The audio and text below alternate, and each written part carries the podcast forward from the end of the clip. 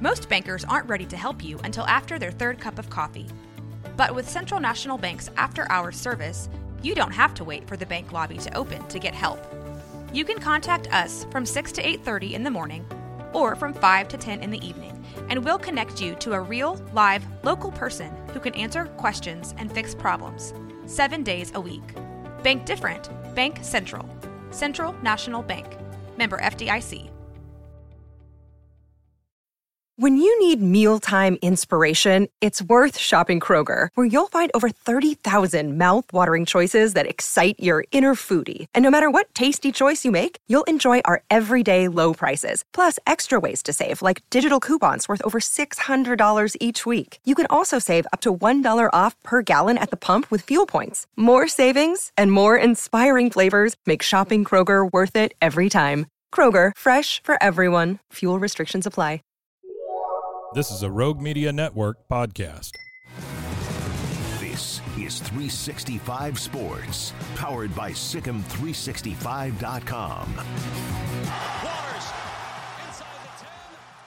Yeah, looking forward to it. Can't wait.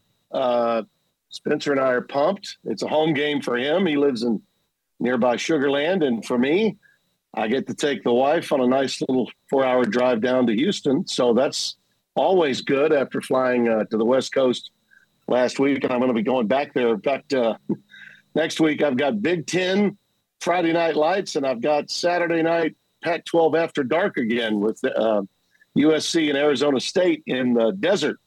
So Spence and I are going to do uh, Let's Play two next week, uh, one on F S one and and one on Fox, uh, the late night tilt, the uh, Uh, nine thirty Central Time start. And you know what? I can't wait to see uh, uh, Dillingham, the new coach at Arizona State. He was with uh, Lanning over at Oregon as his offensive coordinator. Did a great job at Auburn, you might recall. Went with Bo Nix uh-huh. over to Oregon. And uh, I think helped resuscitate Bo Nix's career, really.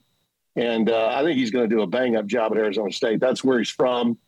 Went to school at Chaparral High there. Really great story to tell on him. He's barely I – He he's maybe thirty-one or two, and he looks like he's twenty-one or twenty-two. So I look forward to seeing him again. But yeah, this this game uh, in Houston takes on um, uh, a sort of a winner else mentality, I mm-hmm. think, for the credibility of T C U uh, and and for the credibility of Dana Holgorsen and and Houston. You know, moving into the Big twelve. I mean, after after spotting Rice twenty-eight points and losing to Uh, a team that uh, they left the, the, the American Conference. You know, you think about Rice and, and where they are. And uh, I know J T Dan- Daniels is playing on his like eighteenth team, and he's a pretty good quarterback, but I don't suspect that they felt like uh, their fan base or uh, Tillman Fertitta, who is sort of the T. Boone Pickens of Houston football. Uh, I'm sure they did not take uh, that loss too well. Uh, to Rice last week. So th- this is a big game for Holgorsen, for Houston as a program, and I think for T C U in a lot of ways, because uh, even though they looked a lot better, it was against Nicholls State, and that's that's not enough to get the, the Horned Frog fans back in good favor. So it's a huge game for both. Tim, uh, Texas had the tremendous win against Alabama, and that wasn't, you know, fluky or anything. It was – They no. went in and controlled the game at Bryant-Denny Stadium, as you know, maybe the toughest place to win when you're not Alabama in the country. Uh, what are your thoughts on what the future for the Longhorns might be? Well, by the way, first, because they're non-conference right now, all right? They'll be an S E C team next year. Fellas, you know the last non-conference loss Alabama ever had in Tuscaloosa? I don't. Yeah, okay, Was okay, it okay. Florida? Da, da, da, no, that's a non-conference. No, no, no, non-conference, oh, non-conference. non-conference. Last night. two thousand seven, University of Louisiana, Monroe. Oh, you oh, Nick yeah. Saban's first year. Charlie Weatherby yep. was coaching the Warhawks, and they went in there and got that win in, in two thousand seven, and they had not lost a non-conference game since. So, yeah, I had to give – Terry Bowden, by the way, is two and oh. First time that's happened, you know, in Monroe in a long time. So, wanted to take care of the alma mater while I was on with you. Well, but, um, they should build – That was Charlie, a big, big win for Texas. They should build Weatherby statue next to yours, Tim. Let me t- – I tell you what, I hope Bowden gets a, a, a statue. And I, I think if he can get him to a bowl game, they may build him one. He he certainly deserves it. He's uh, he's doing it right and doing it with the lowest budget in Division One. So I wish him the best. But let me get to Texas because I um, I fell on the sword. If you guys have been keeping up with me, you know I said I was wrong. Yep. And I, I do believe that you have to say that when you miss. And I I took a swing and a huge miss in calling Texas the Texas A and M of this year. Um, I guess I got caught up in the we're back, we're back, we're back, thinking uh, they would play as they had played in past big games under Sark, uh, not to the best of their ability. And they played beyond that. And I think that it was no fluke. Uh, they were tossing Alabama's offensive line around like rag dolls. Uh, it was incredible to see uh, a Saban coach team out physical that way. And, and they really were. I mean, you know, when L S U went in there with Burrow and won in two thousand nineteen, uh, they out-schemed and outskilled uh, Alabama, out-schemed and outskilled. I didn't think that L S U was physically dominant uh, in that game. I, Texas was physically dominant uh, in this win against Alabama. The score really should have been worse than it was in many respects. So I'm a believer now in the Horns. Now it's up to them now to sustain a level of success. How do you how do you handle a full cup of success? We'll soon find out because, as you know, the schedule for Texas is going to pick up. They've got four games in the state of Texas, three of those games on the road against teams that have had uh, a lot of success against them in the Big twelve in recent years. And I don't need to tell you, they're still the number one target for every team in the Big twelve that gets a chance to host them at home. No doubt about it, uh, Tim. And, and you got to see uh, another one of the – quote-unquote, top-ranked, uh, top contenders uh, here at least through two weeks uh, out in Los Angeles with uh, U S C. And as you mentioned, uh, dispatched uh, Stanford pretty quickly. Um, but yeah. w- there's a lot of talk about the defense looks improved. Obviously, the offense is is pretty amazing when it's it's, it's hitting full tilt. Uh, what are your thoughts on the Trojans and what you got to see up close? Well, the offense is just an embarrassment of riches. I mean, it. Uh, I don't know that I've seen a better cast of wide receivers and quarterback since that nineteen L S U team with Burrow and, you know, Jamar Chase and Jefferson and all those guys that they had on that team that went into Austin and won early in the season. We went on to be an unbeaten uh, and I think um, maybe one of the arguably best uh, national championship teams that we've seen in the modern era of college football. Mm-hmm. U S C's got all of that. Uh, from a receiving standpoint, and they've also got two incredible uh, young players on that offense. Zachariah Branch, who's the nephew of of um, Cliff Branch, is incredible. He's already had a punt return for a touchdown. That was in our game, seventy-five yards. He took a kickoff back ninety-six yards uh, in their opener against uh, San Jose State. I mean, he's just – I mean, he, there are times on some of those special teams he looks like number five. You know, he looks like Reggie Bush and the returns he made against Fresno State that, that night uh, back in, what I think it was two thousand five or two thousand six. I mean, just an incredible talent. And then defensively, that's, again, a little bit like Texas. They've improved mightily on the defensive side. That might have been the best defense. Now, granted, Stanford's not that good. They're in transition. Troy Taylor just took the job. He's, he's transitioning away from the um, – West Coast offense of David Shaw's, but uh, they're going to win some games, Stanford. They're, they'll fare well, I think, when they go to the A C C. Uh, their talent pool is not horrible. Emmett Smith's son, uh, E J, plays for them, and he's he's good, probably has a future beyond college. But they were uh, they were totally taken out of their game by players like Bear Alexander. This kid is about mm-hmm. six one, goes about three ten, three fifteen. And he just uh, occupied two or three people and enabled the linebackers to make plays. And that's another thing. A kid from Manny, Louisiana, uh, Tackett Curtis is a stud outside linebacker, just flies around and makes plays. Played on a, division, uh, a, a class double A power in Manny, Louisiana, uh, and was a three-time state champion. The, these this this defense is really good. They're not great, but they don't have to be great when you've got an unbelievable offense. Uh, I liken it a little bit to, you know, the Saints when they won the Super Bowl. When you had the best offense in football, you only had to be the eleventh best defense in the N F L to win it all. I, I don't think S C has to be elite on defense. They just need to be better. Mm-hmm. And they are a lot better. And I, I think that's true also with Texas. Uh, uh, they missed some shots in that game with Alabama. They did. They they could have scored more than they did. Uh, it's going to be interesting to see if U S C and Texas, two teams that have, in my opinion, been classic underperformers, you know, in the last handful of years, which one of those teams can sustain success through the course of the year. In the Pac twelve, it's going to be really hard, because that league is so good. Oregon State's really good, vastly underrated. Uh, I love what they're doing. Jonathan Smith's a hell of a coach. Oregon is really good. I'm not surprised that they beat Texas Tech. I thought they would. It was a close game. Uh, but as you know, Texas is – they're going to have trouble with Texas Tech, I think. You know, that Joey McGuire's team is the best winless team uh, maybe in the country. I mean, they gave the Wyoming game away with a couple of Uh, botched field goal opportunities, and uh, and really just kind of took the foot off the pedal after they got a nice lead, playing a tough team on the road like that.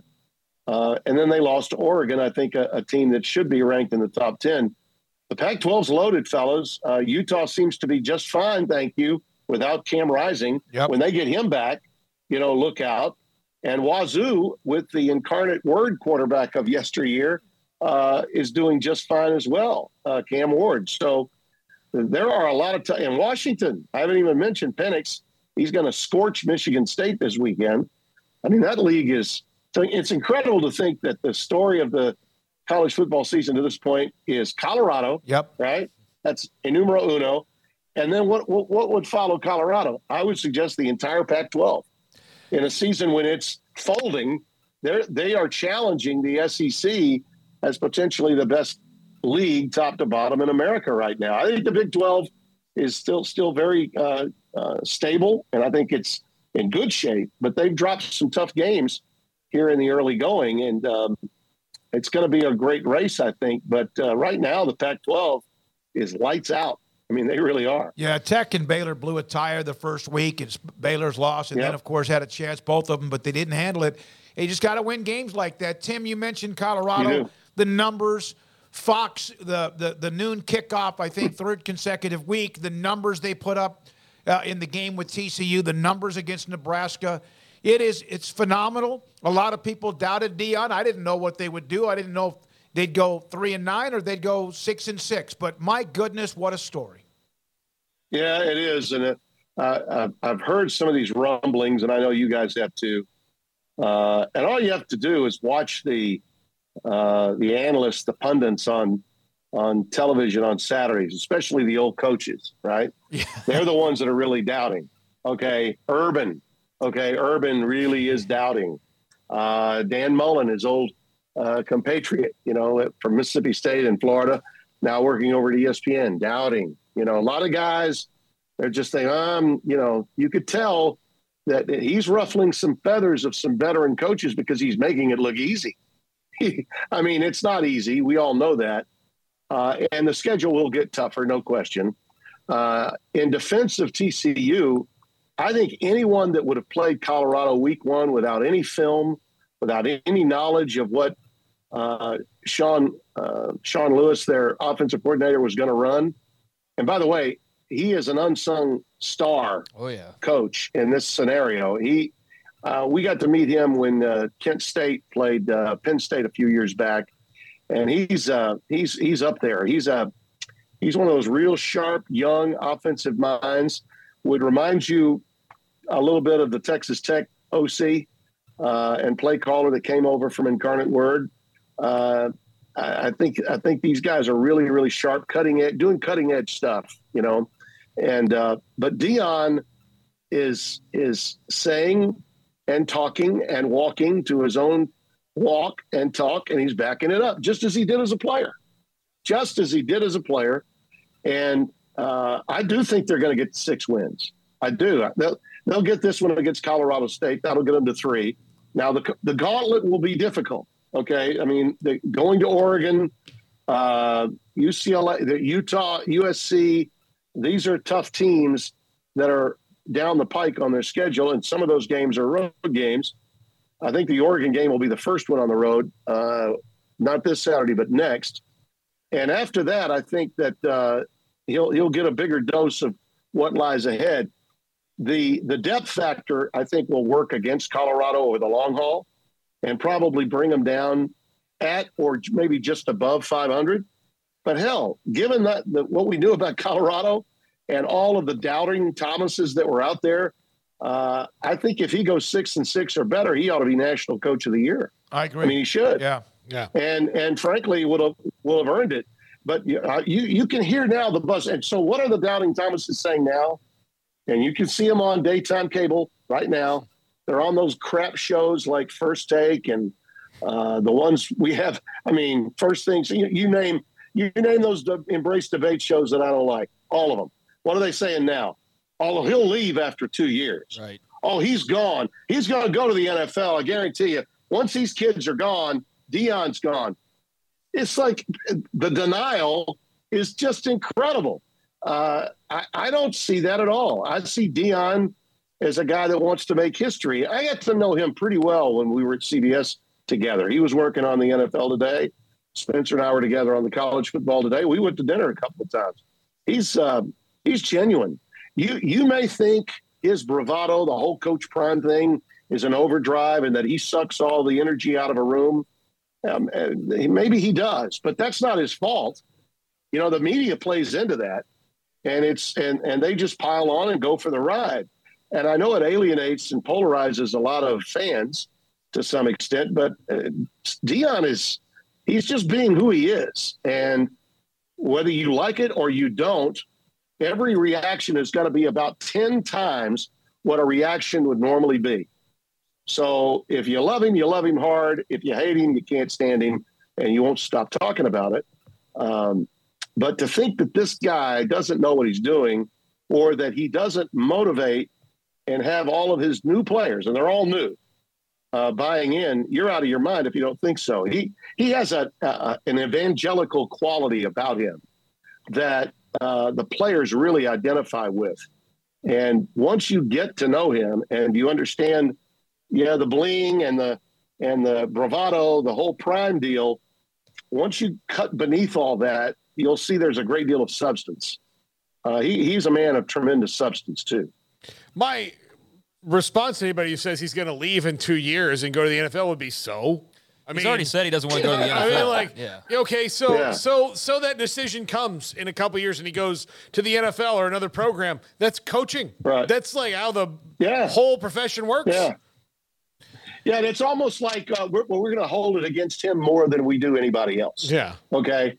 I mean, there's some, listen, I've got family uh, in Jackson. My my son-in-law, believe it or not, this is true. I don't you, I don't think anybody knows this story. Uh, on uh, Barstool, when Deion, and that's the other thing, he's, he's, he's, he's utilizing the internet, social media so well. While he was at Jackson State, they got all this pub, they being the institution, from his show on Barstool. And in one of those shows, you recall he was getting his his um, surgery done. Uh, and that surgery, when they were basically amputating about half of his foot, the foot that had the bad, uh, the turf toe that only got worse and worse and worse. Um, but they had to make sure that they cleaned up that, that foot. Um, my son-in-law is a plastic surgeon, and he was on duty and was actually the guy that was dressing up no kidding. Uh, his foot. Yeah. They kept it very quiet uh, because they didn't uh, the, the the hospital at University of uh, Mississippi Medical Center, U M C, in Jackson. They they everything was done.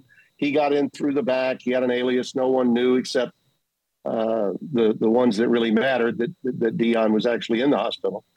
But in the uh, in the video, I could overhear my my son-in-law, John uh, Sullivan, who was actually doing that work, and uh, he got to know him really well.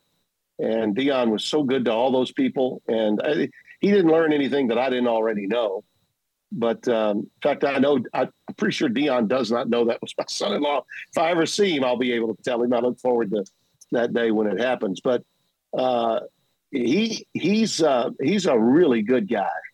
And uh, to know him is to understand that. And but with that, you know, it's like uh, anybody else that uh, has a high opinion of themselves. A lot of people just aren't going to like that. He loves what he does. He's damn good at it. And some people can't stand other people having success. And he just loves that.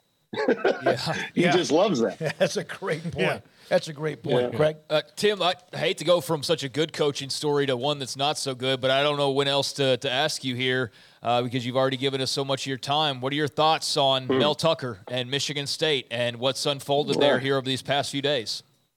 Well, as you know, we were there a couple of weeks ago, yeah. week one. Spencer and I did that Friday game. I think I talked to you guys right before we went. Memory serves me. That might have been the last time yep. we spoke. Uh, um, Mel, a lot like uh, a lot like Deion in one way, completely different in terms of his personality. But in one way, he's a great leader. You know, I, full disclosure, I like him. Uh, great leader of young men, stoic in approach, but still um, able to get the most out of the players that he brings in. It's one of the reasons why he did so well in the portal. Uh, got the Walker kid from Wake Forest and rode him to an eleven-win season, and then getting that new contract worth nine point five million dollars a year. Um, but last year was tough. And now, you know, you see what happened.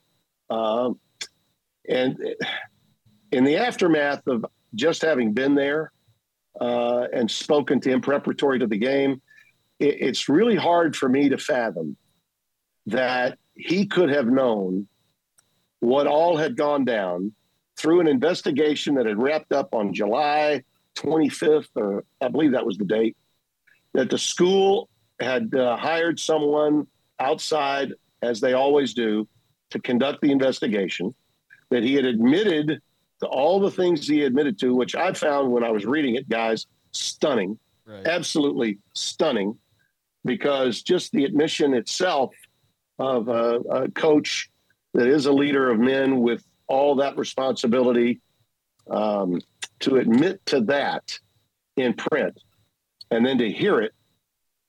I mean, I, I cannot imagine, and this is just my opinion, I cannot imagine that he'll ever coach there again. I mean, that's just my opinion. Yeah, right. I, I don't see it happening. But when you see the, and you, and you read through it all and you get all that information, Uh, the the uh, the advocate or um, activist, if you will, uh, for for rape victims, who was hired not only there but everywhere. Okay, right. she this is a young lady that gets ten thousand dollars from a school, goes in, speaks, and literally does it all across the country. And she was a victim uh, in a story from years ago at Oregon State, where multiple players uh, allegedly gang raped her.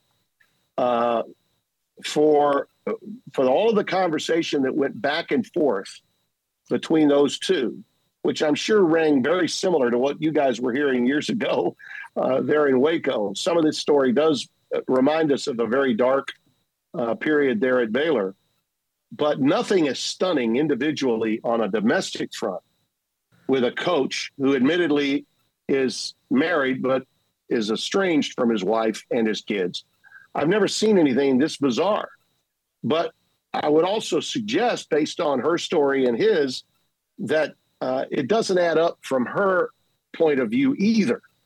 And then what makes it worse is that the school, upon finding out and, and going about the business of having an independent counsel come in and do this investigation, they know all this, and yet it was kept private, and they would not have addressed it had not someone leaked it to U S A Today. So they were willing to wait, actually schedule a quote unquote hearing the week of an open date in October. The school, this is a school that just went through all kinds of post Larry Nassar crap that, you know, was, was, was well documented. Everyone around, not just the, uh, the college world, but through the nation was aware of what happened with, with this guy and with what happened at Michigan State as a result. And some of the people that were in the university system that were powerful from that period, that were able to hold on to their job, that survived that period, are still there. And yet they decided to, to keep this under wraps until they got to an open date. I mean, I mean, that's just bizarre to me. So it, I believe everyone here looks horrible. Yep. I, yeah. Everyone here looks uh, culpable, horrible, and lacking leadership. It's just one of those incredibly bad stories that we see too often in intercollegiate athletics now, where on every front, the coach, the the the the quote unquote advocate or uh, plaintiff in this case, right? She'll be the plaintiff. So the defendant, the coach, the plaintiff, the activist, and the university look equally bad. Now, my question is going to be exactly what what is what's in that morals clause at Michigan State, because uh, I don't know that a crime here has been committed based on what we've read. But with a morals clause, you don't have to commit a crime. You just have to embarrass the university according to the verbiage that's within the contract.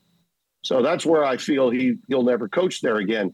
But whether Michigan State can get away with firing him for cause and, and not having to pay any of that uh, seventy-five, seventy-six million dollars that's left on his contract, I'm not so sure about that. Jim, they may can, have to strike some sort of accord. Can you uh, give me about us another five minutes or so? I do a little rap, rapid fire from some questions from our chat room. Sure. Sure, who, absolutely. Who are the top? Obviously, Texas right now is at the top of the Big twelve based on the win at Alabama. But who would you say would be second right now? Would it be Kansas State or somebody else?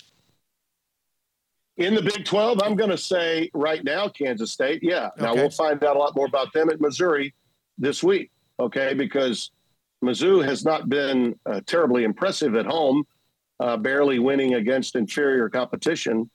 And uh, Drinkwitz needs to get a big win. And here, here's Kansas State, a ranked team, coming in to play them. This is a game that might, you know, solidify uh, his his future as a coach at Missouri. So this is a quality. I think that the talent level at Missouri is pretty good. They return a lot of players, and they've recruited obviously very well with that new Missouri law that they've got in play. They've gotten some big time talent. This is kind of a game that he can hang his hat on a little bit moving into the S E C season. But yeah, I'd say probably uh, Kansas State. I still believe Texas Tech has got uh, a lot of juice for the remainder of this season. You guys would have to tell me more about Baylor than I know. I hate that, that Chapin's uh, been in and out. We can't. Uh, but I, but I, but I, but I, but I, but and I also think T C U. Uh, look, anybody was going to look bad against Colorado in their first game. Nobody had any film. Uh, I can't imagine that their defense is going to stay this bad for this long. And, again, they've got a, an offense that's incredible, and I think that they can still turn it on and have a very good year. And uh, whenever Oklahoma State is is overlooked, they seemingly surprise people. So maybe Mike Gundy's got something going on, going on that we're we're not privy to. But, yeah, right now I'd say K-State well, speaking is of Oklahoma, the, the, the stiffest challenge. Speaking of Oklahoma State, Phil in Oklahoma City saying, can you ask Tim to go call Mike Gundy, give him advice on who should be their quarterback number one? hey, well, they, I don't think Mike. They, I don't think Mike would listen to me, but um, but at least he's got to go with somebody other than Spencer Sanders, right? He's uh, holding the clipboard at Ole Miss right now. Uh, well, that's a good question about them. Uh, but again, I'll say this: Oklahoma State fans uh, expect to win, but I don't think that the pressure is ever really applied for them to have to win. And when that's the case, and for many years now, when when the expectations have been high for Oklahoma State, they've fallen a little short. You know, like the year Baylor beat them in the Big twelve title game, yep. That was the year you thought, you know what, they should do it here. Uh, and about every eight years or so, seven, eight years during Gundy's uh, regime, he's had shots at the biggest win ever at, at Oklahoma State. But when you overlook him, and you're thinking, no, they're not going to be as much of a factor. And listen, count me in. I was overlooking Oklahoma State to some extent this year. You know, in preseason, I was talking Baylor, T C U, Kansas State, Texas, um, not not Oklahoma State. Um, so look out. They might be one of those uh, sleeper teams out there. All right, from Roger the Dodger, with seven different U S C scorers in, scoring in the first half, players, were you worried you would run out of lo- uh, of cool nicknames for the guys who were scoring? Okay, you see this? This is the, here's my there's my depth chart. Wow. Let's just say I was I was running out of It's like, wait, wait a minute, do I have them on this side? No, maybe I have to go to this side. That's great. I mean, it, it was. It looked like an F paper, my board. Uh, they they went four or five, four or five guys deep at just about every position. Uh, listen, I'm telling you that if the Trojans' defense uh, shows up and plays uh, at a high level again against Arizona State, then I'm going to be really interested in how they match up when they get on the field with teams like Oregon and uh, and other programs that I think are strong in the Pac twelve. That uh, you know, Utah's had their number, and Utah's still pretty good without Cam Rising. So that'll be a fun game to watch. That, that's the one defense that seems to have solved U S C somewhat, and I think the reason is their their coordinator Morgan Scally is a great uh, defensive coordinator. Uh, but but uh, U S C to me is is right up there with Texas in terms of making my preseason prognostications look pretty weak. They they're they're the goods. They're really good. Tim had to have that flip card just right there God, to pull up and yeah. look at the roster.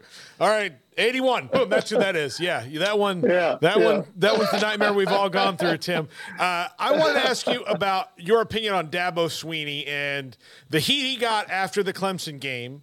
Uh, in that, in this modern era, he is not.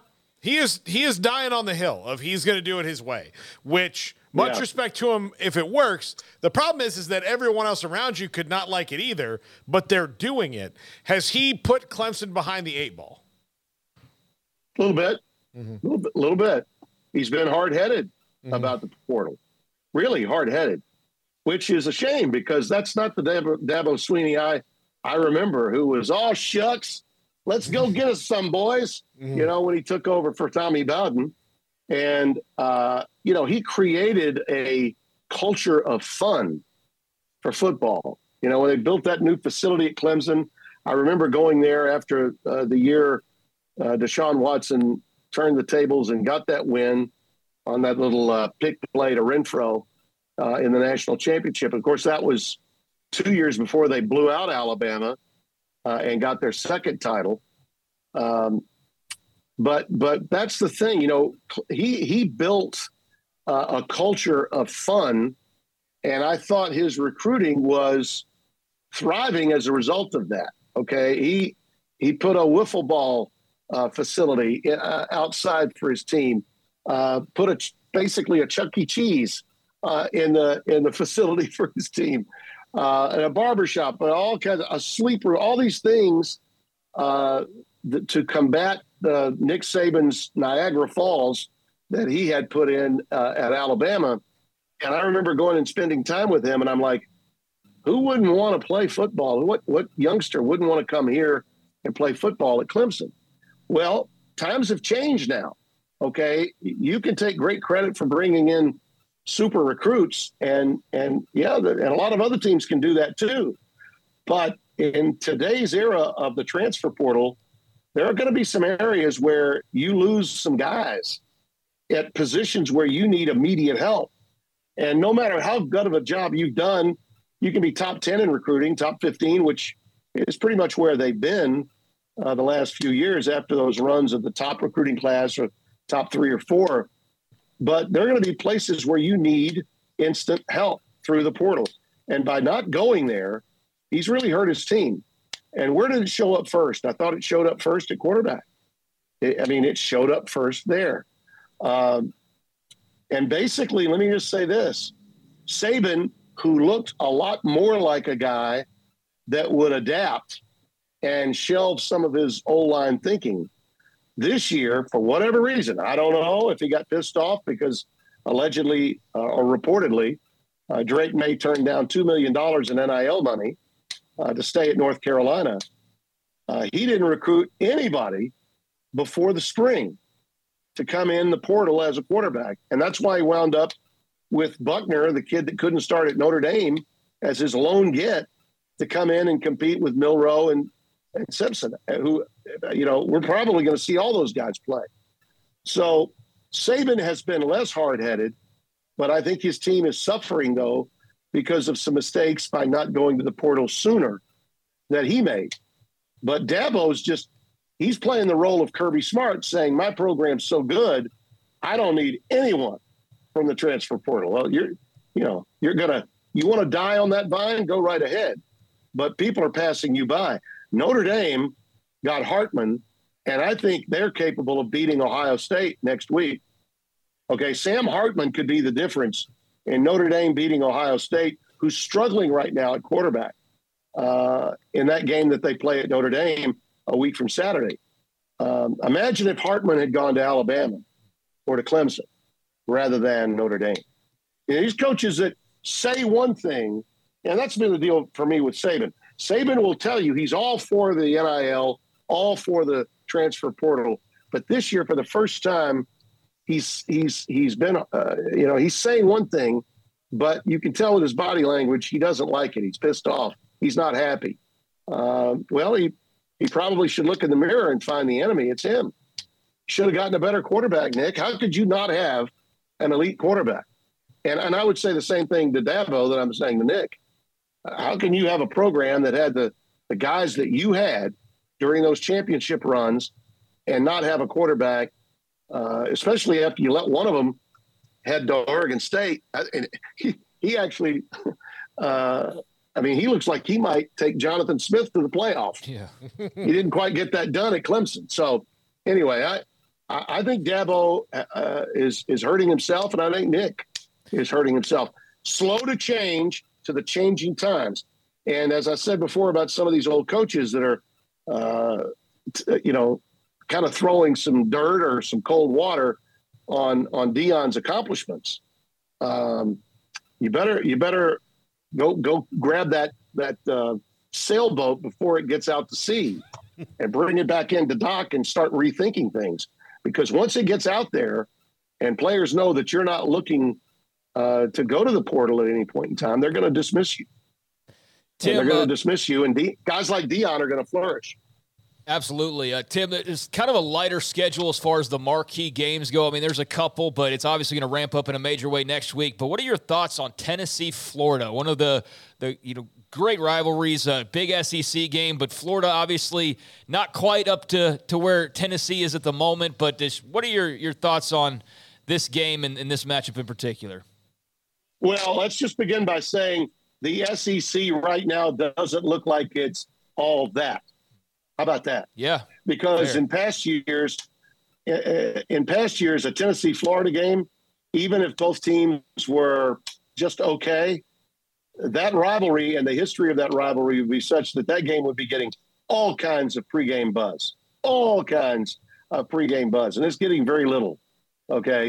All they can talk about right now in the S E C is what the hell happened to Alabama. That's all they can talk about. And uh, it, Georgia, because of their weak-ass schedule, excuse me, but it is weak, right? Um, they, they, they're, they're like a non-entity in college football. No one's following Georgia because we, we haven't had a reason to follow them. They haven't played anybody. I mean, they're going to play South Carolina. I'm I might, you know, right now I'd say the Georgia-South Carolina game has almost as buzz, as much buzz as uh, as Tennessee-Florida, and that's never been the case in the past. So that's the thing that jumps out at me about Tennessee and Florida. Um, Joe Milton, in my opinion, is not Hendon Hooker. I think this is a great opportunity for Florida, uh, and and I like their coach. I know the Gator fans don't like him. I like him. Uh, I think there's a chance that the Gators might uh, get off the schneid in this uh, rivalry and and make a return. But the thing that just jumps out at me is how little buzz there is about this game that, of course, for years decided the East. And it was always played early. You know, that game yep. historically was always played early. You got more conversation about the way it used to be with you can't spell citrus without U T, can you? You know, you can't. Now, that's that's what you're hearing conversation about, not about, uh, you know, what's going down with these two coaches and their teams right now. It's more of a uh, let's go back in time and remember the good old days with uh, Steve Superior and Fat Phil. You know, which, which, I mean, that's that's what you're that's what you're hearing. And I and I, I have great respect for Philip Fulmer and for Steve Spurrier. But uh, the, the currency of college football uh, in the S E C has taken a dip. Uh, I'm not willing to say that they're not the best. I think still think the S E C is the best. but but ask me in a couple of weeks because they're teetering. Okay, the the crown the crown may be slipping a little bit because right now the the Pac twelve is uh, is impressing.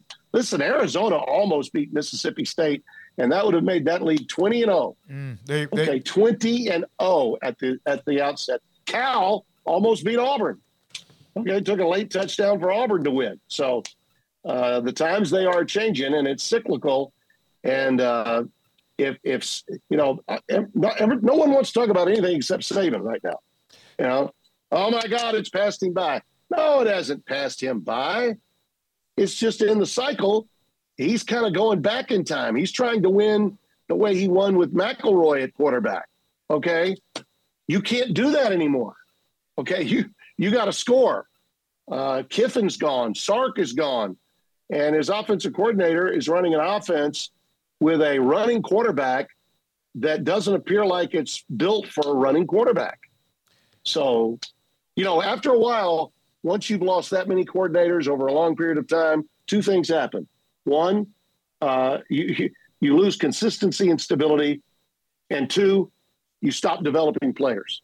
I think Alabama is not develop, developing its talent the way it once did. And some of them, because they've lost uh, players that they would have been able to do that with, they're moving on to other people. Tim, one broadcast question, yep. And I know we have taken too damn much of your time. Yeah. Somebody asked, what's it like to hear C B S or watch C B S? You were there for a long time, broadcasting yep. the Big Ten and the stinger that da na na na na na na na, and and and now the change with that broadcast. You know, uh, look at that music. Believe it or not, a little history on that music. That music was first used for a Super Bowl, the first one between the Cincinnati Bengals and the San Francisco forty-niners, played back in, what would that have been? Kenny Anderson was quarterbacking the Bengals. And of course, Montana, I believe sure. that might have been, yeah, yeah, yeah, it was. That was that was used for that Super Bowl in Pontiac, Michigan, uh, the old Silverdome, when those two teams played. What what number Super Bowl that is escapes me for the moment, but that's where that music originally played, was on a Super Bowl game, and then it moved over to the C F A on C B S. When Brent Musburger was doing the games. And uh, I remember very well the first time I got to call a C B S game and I heard that music underneath me, how excited oh, I got, golly. How thrilled I was to be, you know, to have my voice over that music. Uh, it brings back memories, obviously, of Vern and his great calls to everyone nationally. But just as a broadcaster, it meant so much to me to be able to have my voice at one point coming over that uh, incredible music. I still think it's the best sports music for a selected sport. I agree. Seen on a regular basis in all of sports. I don't think any music has ever been any better than that particular music piece that you're talking about. And uh, so it, it may be new to a lot of the audience in the Big Ten that's accustomed to it in the S E C, but trust me, it's made the rounds for many years before. You know, during basketball season, we at Fox, we play the, that old um, uh, John Tesh theme music that N B C used on the N B A back in the nineties. And a lot of people are like, yeah, yeah. And uh, I love that music for basketball. I just I just think it fits. You know, I really do. But um, it's it, trust me, it, get ready because uh, C B S is going to have nothing but Big Ten next year. They still have the S E C Uh, for some of this season, right. But next year will be uh, all Big Ten all the time from noon until midnight. Tim, greatness. We appreciate it. Next week, I'm going to ask you about, with your broadcast schedule, how often do you actually get to watch games around the country? Is that something you just get different feeds? We'll do that next week, if you don't mind. Thank yeah, you so much for your time. To. Good luck with Houston and also T C U, and I'll be in touch about what we can do for next week, and thank you so much. Okay, David. Great to be with all of you. Tim Brando, Fox Sports, with us on three sixty-five Sport.